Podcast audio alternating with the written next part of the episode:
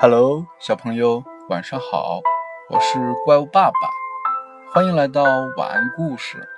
今天给大家讲的故事的名字是小象的心愿。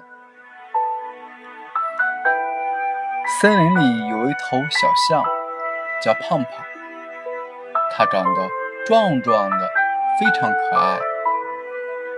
每当它看到森林里的动物们都有自己的活儿干，就想自己长得这么壮，应该能做很多事情。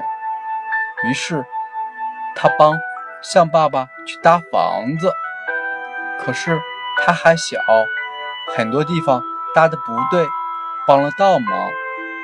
他又去帮象妈妈做菜，结果手忙脚乱的把油锅打翻了，弄得不知所措。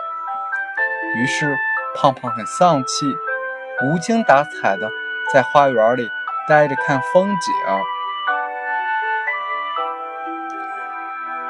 他遇上了在花园里的青蛙小姐。青蛙小姐说：“胖胖，你怎么不开心呀？”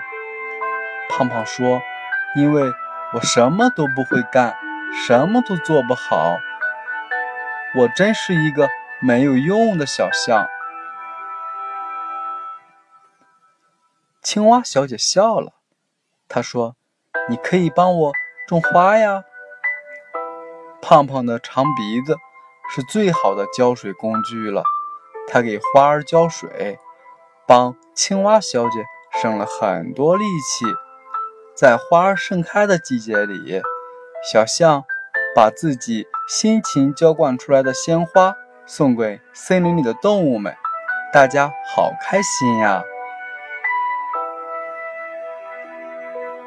到了夏天，小象就会在小河边汲水，用自己长长的鼻子做莲蓬头，帮动物们洗澡冲凉。